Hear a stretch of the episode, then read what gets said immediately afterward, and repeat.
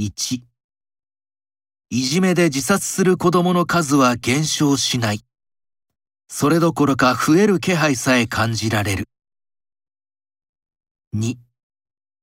彼は偶然知り得た同僚の秘密を誰彼構わずみんなの前で話した。それでその同僚は職を失ったのだが、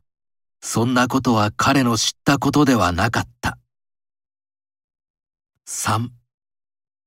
私たちが置かれている状況は他人と同じようであっても全く同じではない。その状況を正確に認識して、その上で自分の生き方を決めねばならない。つまり、生き方は千差万別である。他人と同じ生き方はできないのである。それなのに、他人と同じように生きようとしている人が多い。4今日、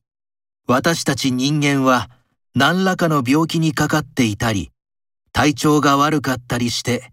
そのために日々苦しんだり、不愉快な思いをしている場合が少なくありません。